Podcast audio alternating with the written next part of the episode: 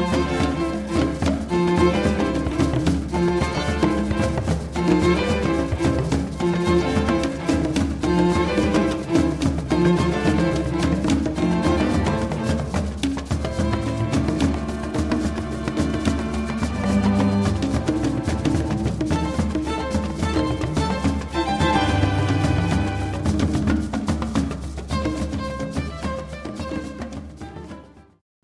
welcome to Behind the News. My name is Doug Henwood. Two segments today some more on Chileans' rejection of a proposed new constitution in early September, and a look at the political harm done by a structure of feeling organized around grievance.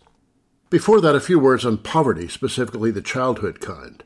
A few days ago, the New York Times published an article by Jason DeParle, a veteran reporter in the Poverty Beat, on the sharp decline in one index of childhood poverty, the so called supplemental measure.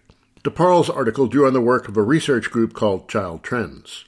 Between 1993 and 2019, the supplemental measure fell from a rate of 28% to 11%, a decline of 17 points. The child trends analysis stopped in 2019 because of all the distortions introduced by COVID in 2020. The Census Bureau's official poverty measure shows a much smaller decline, from 23 to 14%, a decline of just 9 points. The reason for the difference is that the official measure doesn't include government aid programs like the Earned Income Tax Credit, the EITC, or food stamps and housing subsidies. The Bureau's supplemental measure is an experimental effort to account for those. DeParle's story and the Child Trends Report is based on drew a sharp rebuke from Matt Bruenig, who wrote in his People's Policy Project site that the whole project was flawed from the start. Dishonest was one word he used. Specifically, much of the decline reported by the supplemental measure and amplified by child trends in DeParle, was the result of increases in the EITC, both in its rising level and broader eligibility.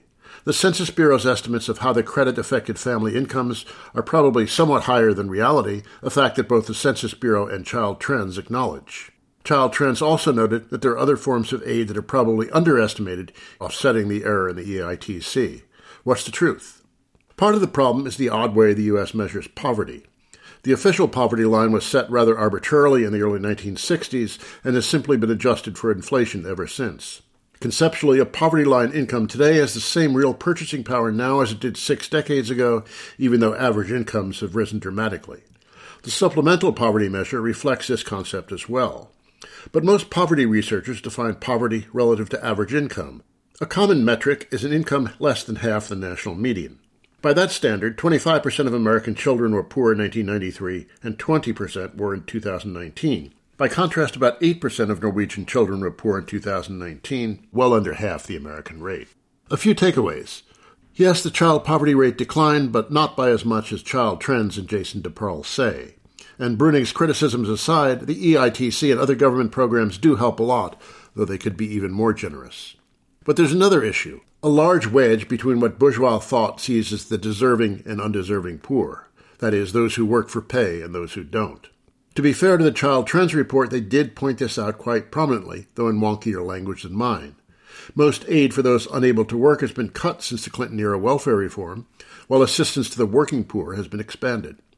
This reflects Clinton Democrat thinking about rewarding work and punishing what they saw as idleness, showing a callous indifference to the inability of many to work. We can do a lot better, but that's not where American politics are right now. Okay, Chile. Last week I interviewed Antonia Atria, an activist with Revolucion Democratica, Democratic Revolution, on that country's rejection of a proposed new constitution. This week we're revisiting that referendum with a fellow member of Democratic Revolution, Mario Pino. Repeating some of my background comments from last week, following a series of mass protests in 2019, the country's parliamentary parties agreed that it was time to rewrite the Constitution, a holdover from the dictatorship of Augusto Pinochet. Delegates to a constitutional convention were elected in May 2021, and they began work the following July. Their work was completed a year later and put to a vote on September 4th. It was defeated by a crushing 62 38 margin. The left in Chile and abroad greeted the document with enthusiasm for inclusion of social rights like education and health, and for its enshrinement of gender and ethnic rights as well. When the document was finished, right wing and establishment interests sprung into action, spreading massive amounts of fake news about it. The fear campaign worked. But as we'll hear from Mario Pino, that wasn't the only reason for the failure. I've cut this interview down some for time. In the full version, Pino repeated several of the points Atria made, like the introduction of mandatory voting, which brought in a lot of detached people who were bombarded with mass payloads of fake news.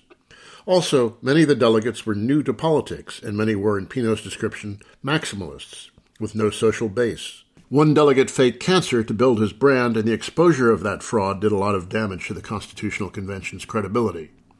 So the fake news creators did have some raw material to work with. But the bogus cancer patient was trying to push for a public health insurance system for the country, something it badly needs, and the Constitution draft's defeat will make that task much harder. It will also make it harder for Gabriel Boric, the young leftist who became president last year, to do his work. Mario Pino works at the University of Chicago as a researcher and program coordinator. Mario Pino.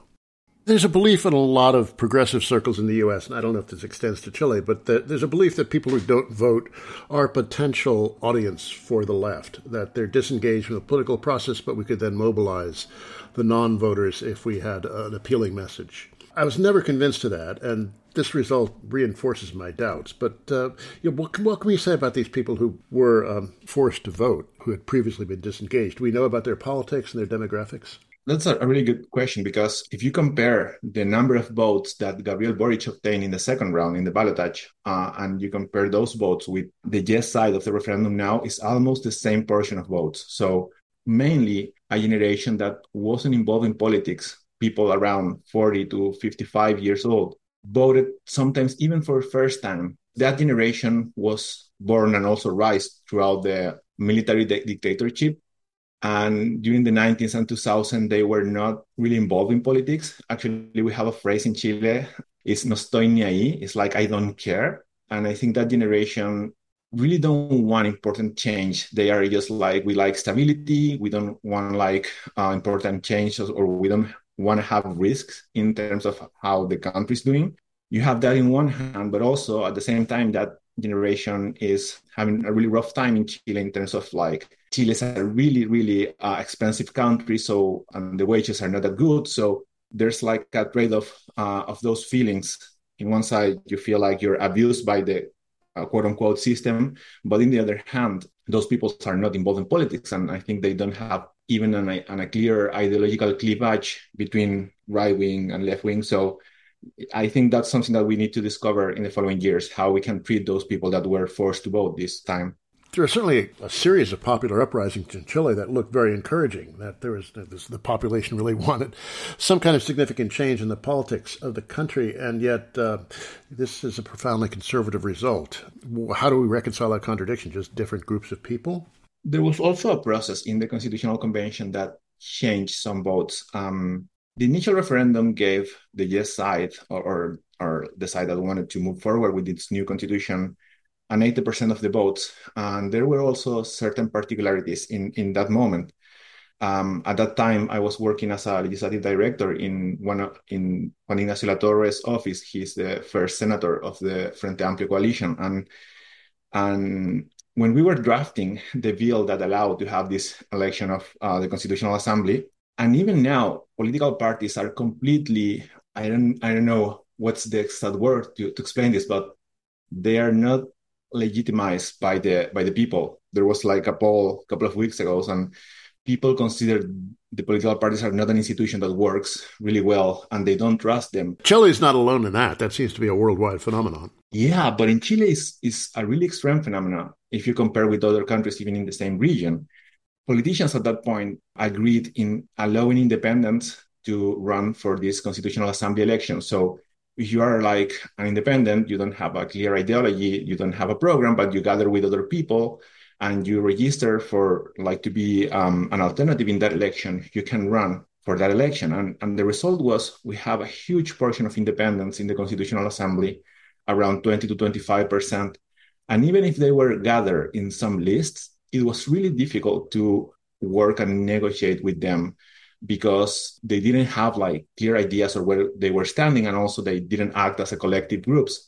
So what happened there is if you mix that with the 80% of the yes side in the in the first referendum i would say that there was a maximalist spirit in the constitutional convention. I myself i consider a leftist but if you think that 80% of the population is agreeing with your ideas as the left side of the political spectrum, they started to like do performance the first three months of the constitutional convention. So they have these acts in where they speak to people outside the building that was having the convention.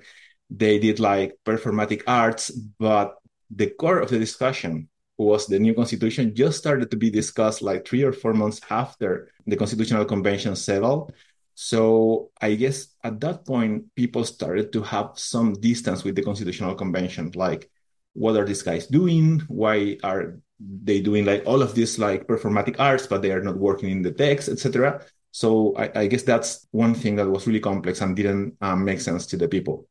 At the same time that that this was going on, there was um, something happened with one of these independent conventionals that was called Rodrigo Rojas Vade he was a person that was in the protest uh, wearing like i don't know all of these tubes and stuff that you have when you have cancer or you have a really complex um, disease. He tried to pose himself as uh, the defender of the people who had uh, health issues. Uh, and obviously he want, he wanted to initiate like a public universal healthcare system in chile. But in the middle of the process someone revealed that he wasn't sick. He didn't have cancer and that fact started the process in which the Constitutional Convention didn't make sense to the people. Like, I think a lot of people had faith that these outsiders had like new ways to do things. And once you have a really serious case like this one, like someone who was an activist for people that was sick, and then you realize it was all a scam and a lie, I think even if that was just one case, it affected enormously the the legitimacy of this constitutional convention. What do we know about the demographics of the vote? Are there exit polls, or do you have some sense of what kinds of people voted for or against? Younger generation uh, below 34 years old were mostly voting yes. But then this generation that was the generation that wasn't voting uh, between 35 or 40 years old and 55 uh, was a huge question mark for everyone. But a lot of people said that that generation will vote like uh, in the no side for a fair amount of votes and then people um, above 55 years old was almost at the same uh, level. So that was really almost a tie.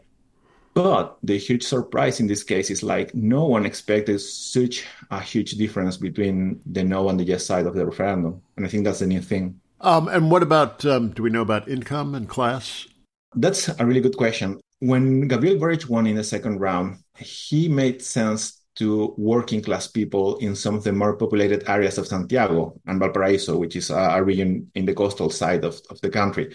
And I think probably that was the reason why he won. Now, working class people didn't vote for the yes side. And then we can talk a little bit about the fake news campaign of the of the right side of the political spectrum. But the constitution that the convention proposed wasn't making sense to the working class people, which is really weird because it has a lot of social rights and it was going to start like um, universal healthcare system and, and other things that would really benefit that portion of, of the population. Then the middle class tended to vote more for the yes side than uh, working class people and like the upper class. And obviously the upper class was absolutely uh, voting in the no side. And I guess uh, I, I, can tell you a small anecdote, but um, my parents-in-law lives in a really bougie area of Santiago, and in, in those sectors, the yes side didn't have more than three or four percent of the vote. So you can imagine how uh, I agreed was all of the upper class voting in the no side.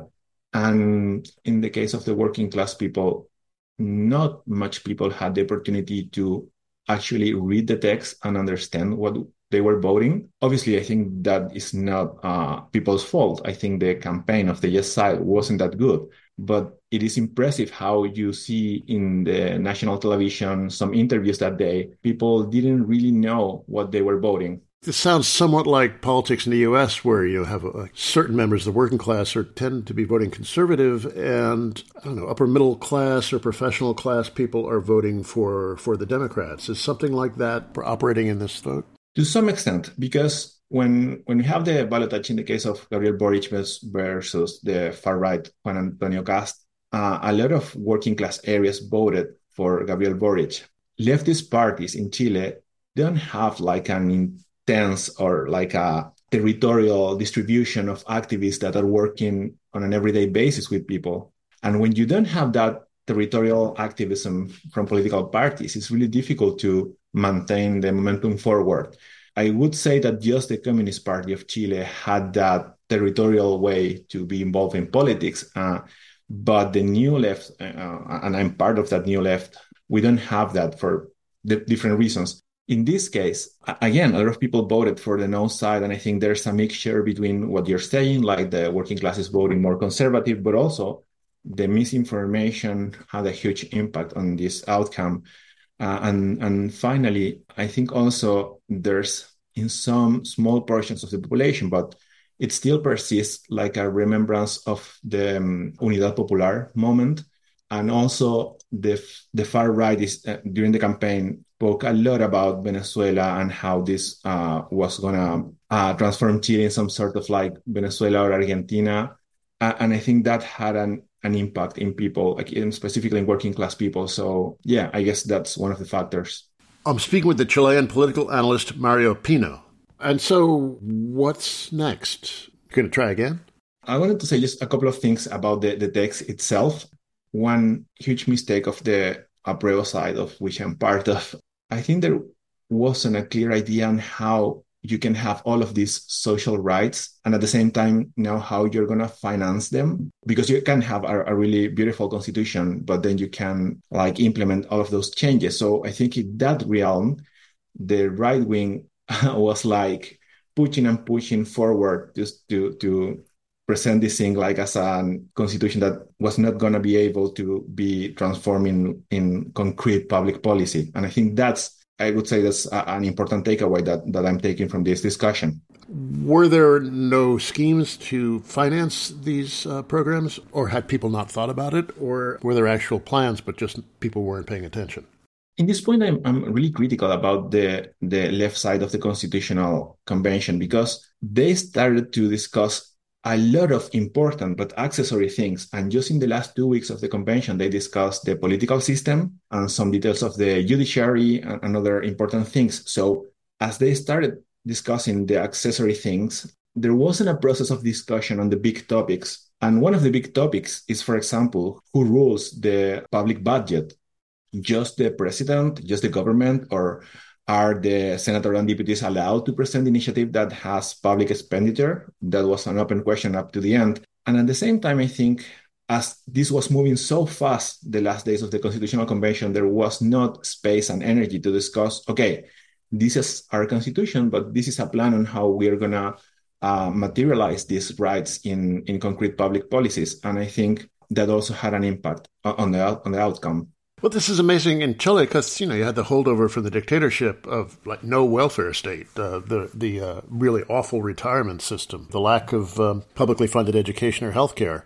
You'd think that this would be a rich area for organizing a, uh, a left politics, some kind of socialist or social democratic agenda, but um, it didn't happen.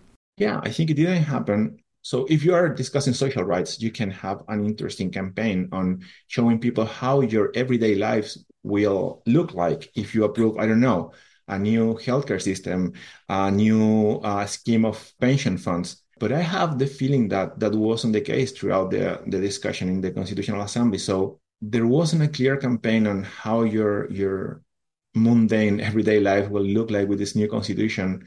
So when you just are discussing like this abstract enunciation of social rights, but you can't tell people how that's going to affect their everyday life. I think you have a, a huge distance between what was discussed in the convention and everyday life for common people. Have people learned a lesson from this? I mean, is there any uh, serious self reflection going on? Well, it's complex because a lot of these maximalist groups in the Constitutional Assembly now are blaming people that this was their fault that's a no-no for me. You can't blame people because they they didn't understand your your ideas. It's that your campaign wasn't the best. They're blaming the broad population for the yeah, and especially working class people. We have we have a concept that's that, not that good. Is, that's not good. No, that's not good. And we have this concept that is called facho pobre. In some way, it has a pejorative uh, connotations, such as rednecks, maybe. And a, a, lot of the people that was elected for the constitutional convention are, are calling like working class people like that for not voting on the yes side of the referendum. And I think that's a huge mistake. And other part of the leftists are trying to have like a more in-depth discussion on what was going on and what happened. And you know, Gabriel Boric government, at to some extent, is tied to the constitutional process because a lot of the reforms that he wants to instaurate, like the limits of those reforms, is the current constitution. So, yeah, we will have in the next week a really complex scenario for for Gabriel Boric government. And now, uh, on your question on how we will follow up this constitutional process, uh, days before the election, the right wing parties agreed that if the no won this um, referendum, they will promote a new process. That was in theory, but now, yesterday, one of the um, right wing parties said that they just want to leave this task for the Congress and they didn't want to have a new uh, election for the Constitutional Convention. So the right wing parties feel that now they are entitled, as the leftist parties were entitled when they have the 80% of the yes side now the right wing parties are feeling that they are controlling the situation, so they are stopping all of the like they are voting no to every initiative of Gabriel Boric in the government. They don't want to have a new constitutional assembly. They want a group of experts or the uh, current Congress to build a new constitution. So we will see. These are really rough days, and we have um, second like students from high school protesting in Santiago. So everything is a little bit unsettled, and, and I think we will need a couple of weeks to to know what will really happen in the next days. There was a lot of talk uh, in recent months of a second pink tide across Latin America. Is that uh, that kind of talk wrong, or is Chile just an exception? I think there's a tendency just because the far right governments that we had, or the right wing governments that we had throughout Latin America, didn't do great during the last year. So you have the example of Bolsonaro, you have the example of Colombia, and even the, the, the example of Chile.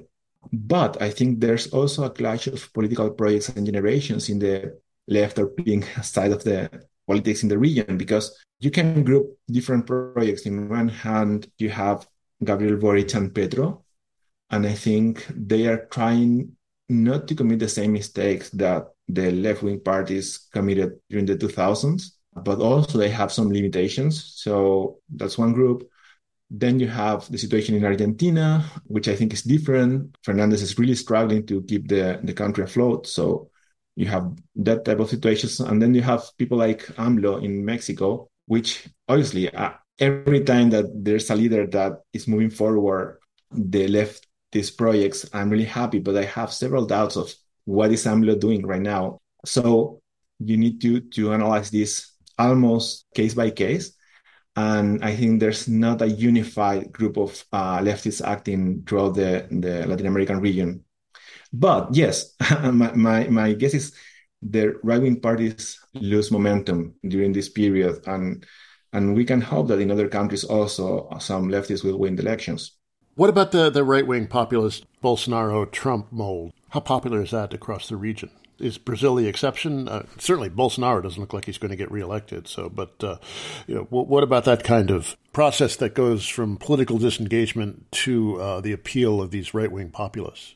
It's gaining momentum, but silently gaining momentum. I was now I'm living in Chicago, but I was in Chile the, the last two weeks, and I was seated in a coffee in the downtown of Santiago, and I was listening a meeting uh, right next to me in the same coffee shop from people of the Republican Party of Chile. That's a new party in Chile. It's not the same in the US, but it was founded by Jose Antonio Kast, which has a really tight and close connection with Bolsonaro, with Trump, and with AFD in Germany.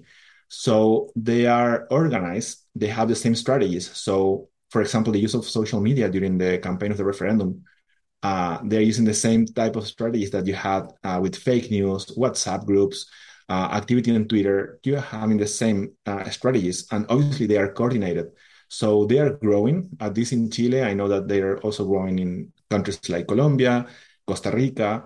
So I don't know how much momentum they have, but they are doing one thing that the new left is not doing, and that's that is like they are trying to have roots in working class communities. They have people working in there they have these territorial settlements of uh, small groups that goes to talk to people in working class areas and and that's one thing that scares me because they are working really seriously on that. Is that because they're better funded or they're thinking more clearly or what?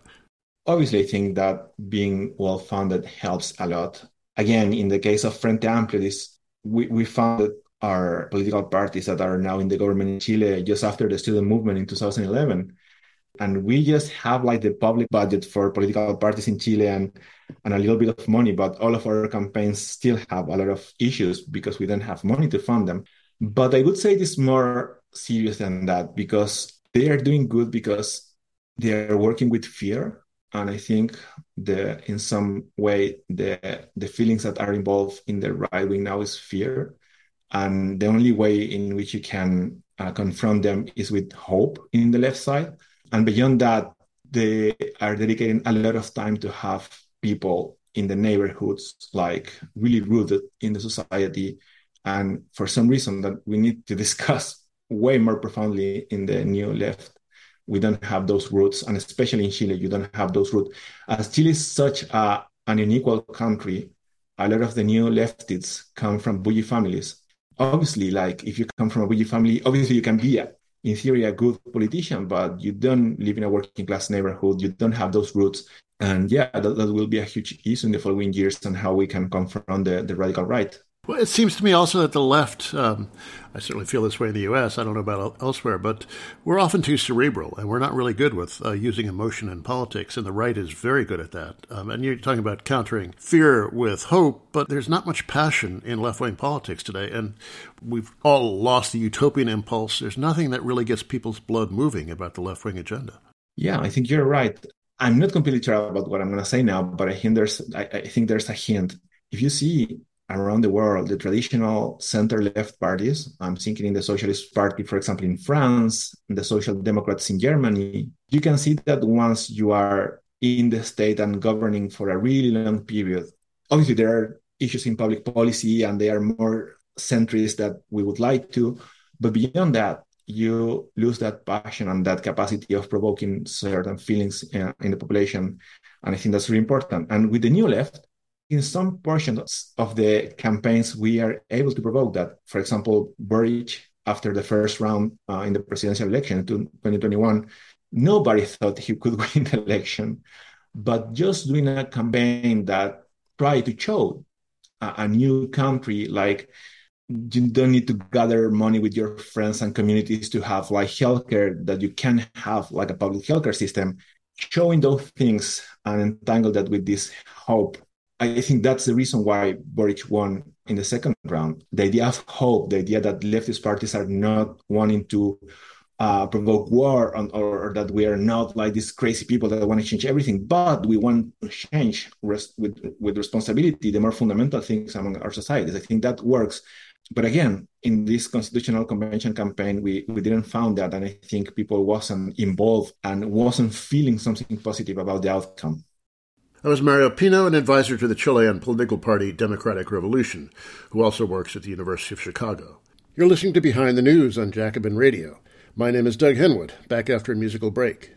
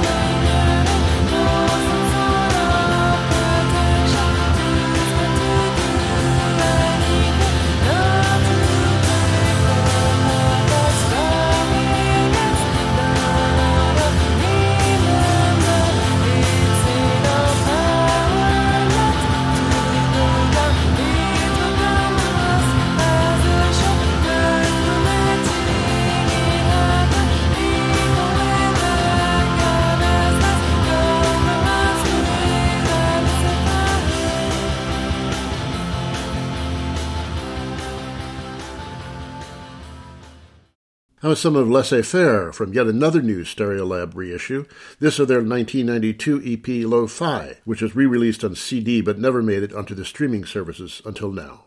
Next, Grievance. Arielle Angel had a piece recently on the Jewish Currents website, of which she's the editor, on the troubling effects of organizing your politics around grievance. It focuses specifically on its role in American Jewish politics, but I thought it was more broadly applicable to a left culture as well. Arielle Angel. You open the piece by talking to reactions to uh, a hostage incident at a Reform synagogue in Colleyville, Texas. Could you tell the story uh, and some of the reactions among Jews that you uh, you noticed? this happened around Colleyville, but it's it's not limited to that specific incident. So there was a hostage situation in Texas.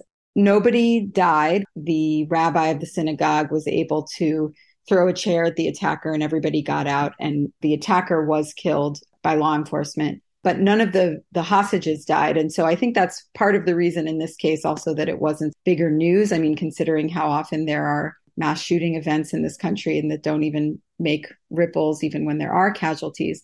But there was a, a real outcry among Jewish people online and generally that that there wasn't an, enough of an expression of consideration for Jewish people in the aftermath of that attack.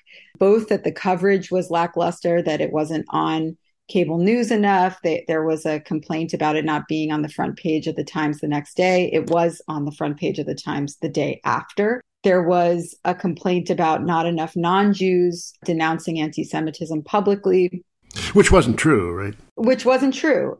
It was a, a Muslim attacker, and a lot of Muslim organizations in particular, including CAIR, public figures like Rashida Tlaib and Linda Sarsour, and organizations like MPower Change put out statements right away and against anti-Semitism and and showing solidarity with the victims and way more than that. I mean, there were a ton of people in public leadership roles, people of color, talking about anti-Semitism and and expressing concern and care for their Jewish friends and colleagues. But there was a huge outpouring of grievance. I talk in the piece about, particularly in the New York Times, Deborah Lipstadt wrote a, a very melodramatic piece just saying, you know, nobody reached out, who reached out to their Jewish friends? And every time we're in synagogue we're just looking at the exits. And and this very intense document of of jewish fear but even more than jewish fear just that the sense that the jewish fear isn't being recognized. Bret Stephens wrote a very similar piece saying that that jews were suffering from a kind of double trauma. One is the trauma of the event and the second is the trauma of nobody caring about that event. So the first section of the article that that we're talking about is really just detailing the response in in uh, in very great detail, both the response from government and from law enforcement and from the kind of nonprofit world and from the media to just detail how thoroughly this event, uh, which was disturbing to, to say the least, but also produced no casualties, was acknowledged and covered. Uh, and particularly the extent to which people in power responded quickly and handily to this, including doubling the budget for a program for nonprofit security grants, which uh, primarily serves Jewish organizations, synagogues, and the like, to $360 million. What do you attribute this reaction to? Huh. I, I mean, we could throw around some psychoanalytic terms, which uh, there's some kind of fixation, a compulsion to repeat, melancholia. Uh, yeah, could absolutely you psychoanalyze yeah. the collectivity, uh, collective response for us? Yeah, I mean, this is largely the subject of the piece. Jews tell a story about themselves. That's a story that in a lot of our liturgy appears. I mean, we do the Passover Seder every year that talks about how we were slaves in Egypt. And most of the Jewish holidays have some element of they tried to kill us and here we are still. And which is true, which is true. I mean, it's not, my grandparents are Holocaust survivors, as I talk about in the piece. And by the way, like none of this is to minimize the original event, which was indeed a, a very disturbing anti Semitic attack. But there is something about the tenor of the response that to me speaks to a kind of pleasure in retelling the story and in occupying a certain kind of space, which is the space of the victim. And particularly for Jews, a pleasure in in occupying that space, especially in a situation where there are questions that Jews have been dealing with for the last 10 years, I think acutely about their ascent into whiteness and into the power structures of the United States when many of them don't think of themselves in that way or think of themselves as part of an oppressed history. And also because of the way that the changing attitudes in the United States and among the American Jewish community about Israel and the way and the extent to which American Jews identify or don't identify with Zionism and the image of Israelis as oppressors and American Jews as sort of like handmaidens to that uh, story. So I think there was a certain measure of pleasure in sort of occupying the space of the victim sort of unequivocally and also in saying you know nobody cares about us. In in telling kind of a similar story about our positionality that challenges what many consider to be the story particularly on the left. This is like actually really worth underlining is that i think among a certain pundit class certainly you know the likes of Barry weiss and Bret Stephens the idea is that intersectionality is for everybody except for jews that the left is interested in fighting all of the isms you know racism sexism uh, Islamophobia, etc., but not interested in fighting anti-Semitism because Jews are considered part of a white oppressor class. And this was a moment of being able to unequivocally say, we are part of the oppressed, and also nobody cares. So it also conveniently holds a little bit of left bashing in there as well. I think what I'm trying to point out in this piece the answer for someone like Barry Weiss is identity politics for for Jews only in the form of a kind of Zionist identity politics. But I think what I'm trying to say is like that a certain kind of identity politics, particularly that based in an attachment to grievance, that everybody, including Jews, should be wary of that, which I think is somewhat novel. I don't I don't think anyone in the Jewish world has talked about it in quite that way. It's sort of like a only for the Jews or or for everyone kind of approach.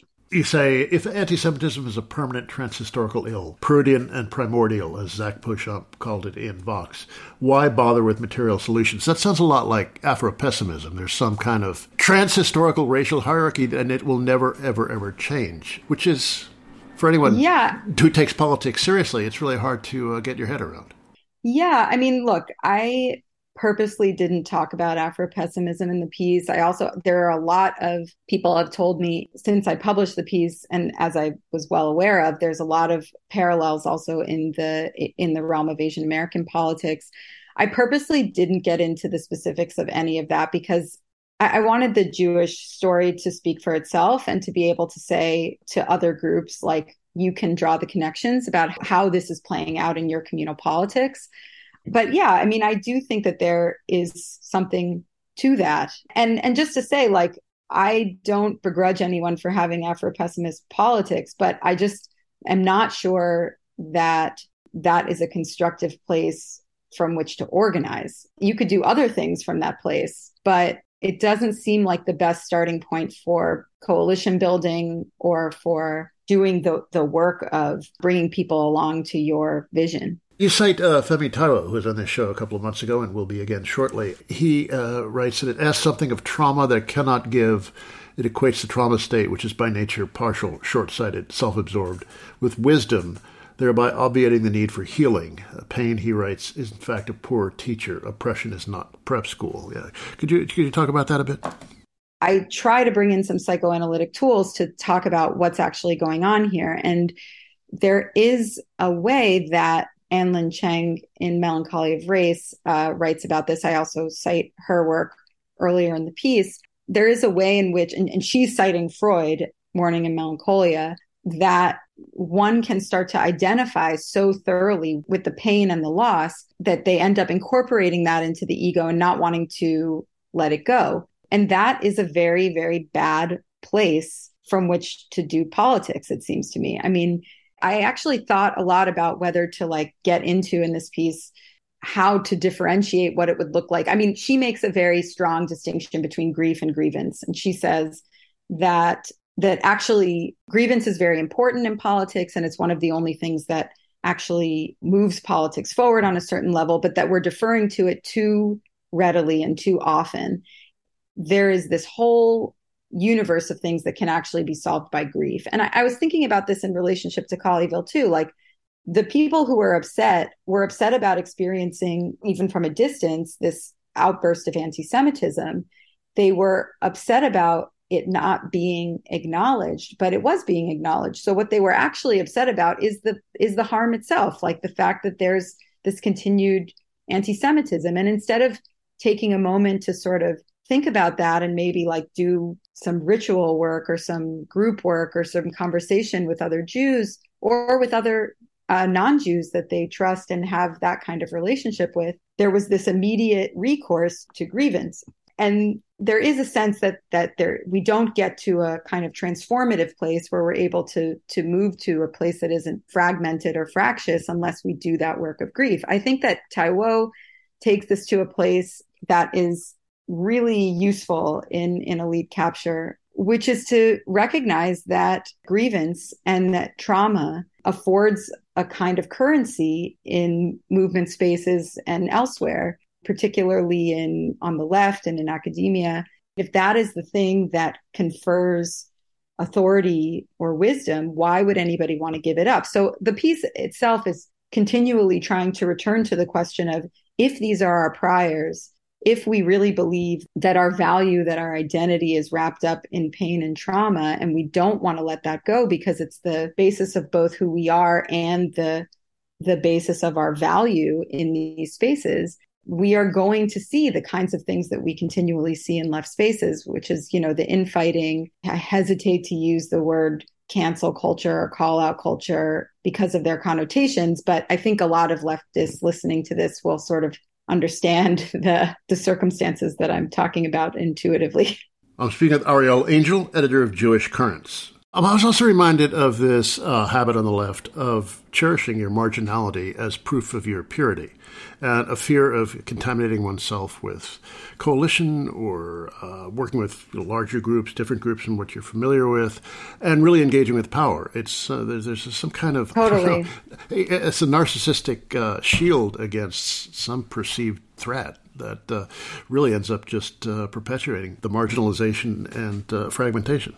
Absolutely. I mean, Sam Adler Bell has written about this a lot, and I, I tend to agree. But I, I did want to, in this piece, not focus on sort of like the the love of losing um, yeah. on the left, but but really more on the psychological basis for that. Why is it that we want to stay in this position? And I do think that there's something in that that is both personal and collective, a way that we have not prioritized healing in our spaces and not given other outlets for what are very real harms that actually we've only created avenues to enact and perform grievance about a certain thing, but not given people the opportunity to find healing both in an inter and intra communal sense. Okay, and then you say, what would it take to metabolize these feelings instead of chewing them like a bitter cud? What could healing do for us? this is a big question. But what might yeah. that healing look like? In terms of the diagnosis, it was really very clear to me, even though, like I said, it, it was important for me not to talk about the ways that this was playing out in other groups. But I had a sense of of the fact that it was playing out that way. I think that in this case, this is one circumstance where the Jewish community is really specific because the Jewish community, something I was thinking about when I was writing this was the fact that you know, if I meet a Jewish kid that went to summer camp in Melbourne, Australia, we probably know like a lot of the same songs and like we may even have some people in common and we have the same vocabulary and all of this stuff. The Jewish community, especially within de- certain denominations, but even more broadly than that, has been really, really good at a certain kind of cultural reproduction. And I talk in the piece about certain kind of re- trauma reenactments that I was raised with, reenactments of the Holocaust, reenactments of pre-Zionist terrorism and Aliyah, uh, done by Zion- Zionist fighters, reenactments of wars with Palestinians uh, within Israel, all trying to produce a, a fear and in-group response. This has been drilled into us. There's a specific curriculum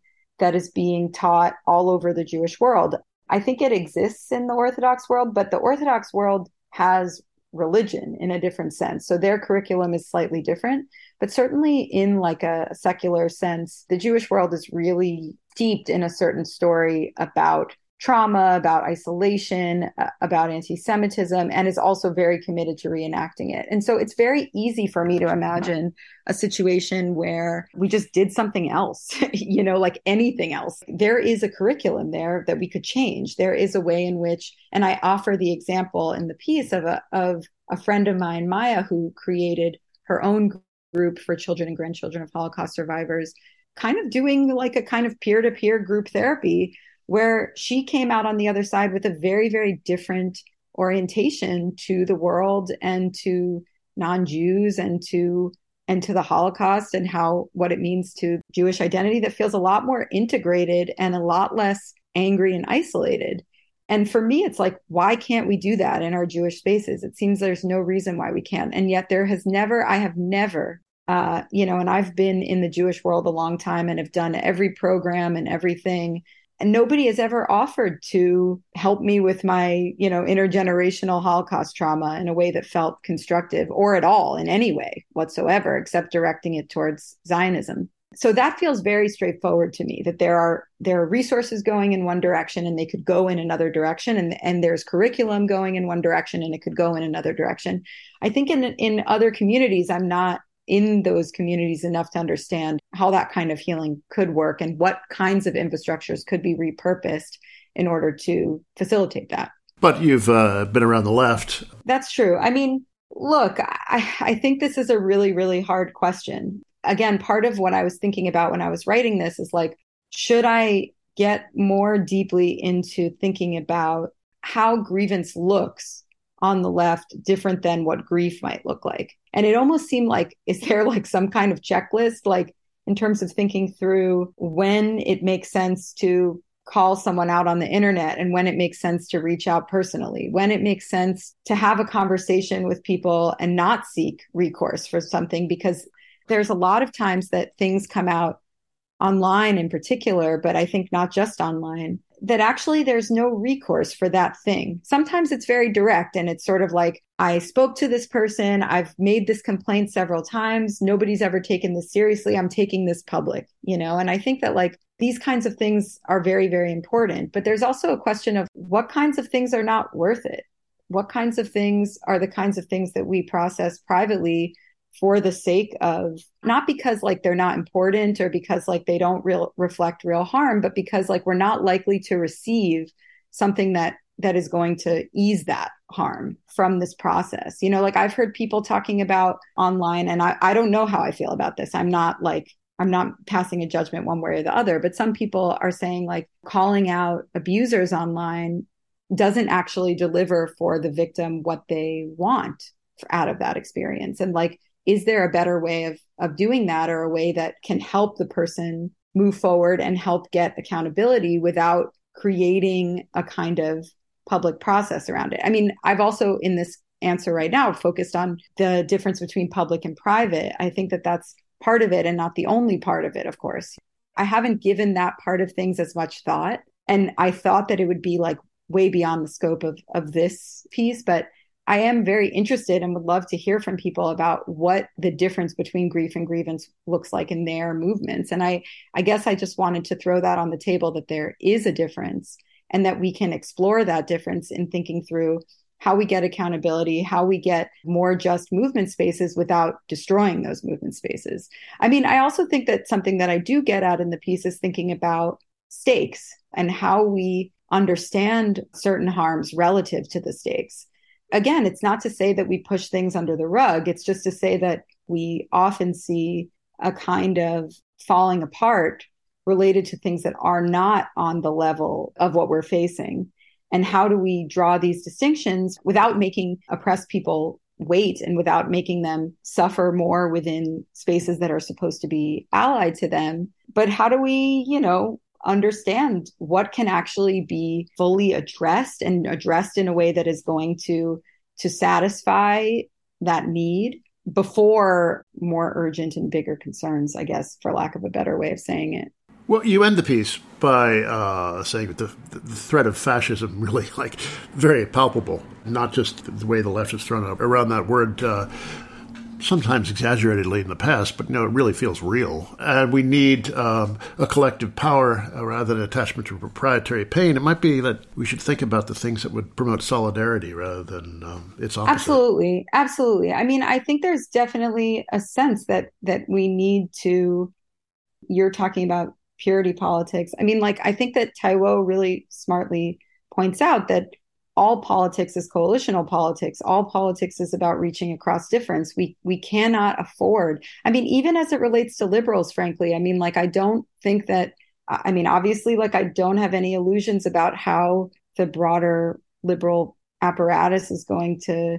You know, I don't think they're going to completely fight fascism with us, but we do have to give them an opportunity to try. I mean, like we can't do it without them, and so we need to find a way to talk to them in a language that makes sense. Um, to them as well as to us. And, and I think that is actually possible, but it requires caring about that. It requires caring about wanting to do that work more than we care about a certain kind of ego identification. And I think that's what's helpful about the psychoanalytic frame here is because it gets to the psychology of, of why we might be attached to certain ways of, of communicating, even to the detriment of, of building the things that we want to build because we've wrapped our identities in those things. All strong political movements require a kind of relinquishing of, of the ego on some level in order to make them work and a, and a kind of willingness to become part of a larger we. And that is really hard work and is going to be very uncomfortable. And it doesn't mean that we abandon the questions of like, when have we gone too far? When are we? And it also doesn't mean that we compromise on all of our morals, but it means that we start from a place of wanting to actually reach out and wanting to broaden that conception of we. That was Arielle Angel, editor of Jewish Currents. Her piece, Beyond Grievance, is on the magazine's website. That's it from me, Doug Henwood. Let's go out with this, some more from that reissue of Stereolab's Lo-Fi. This the title track. Till next week, bye.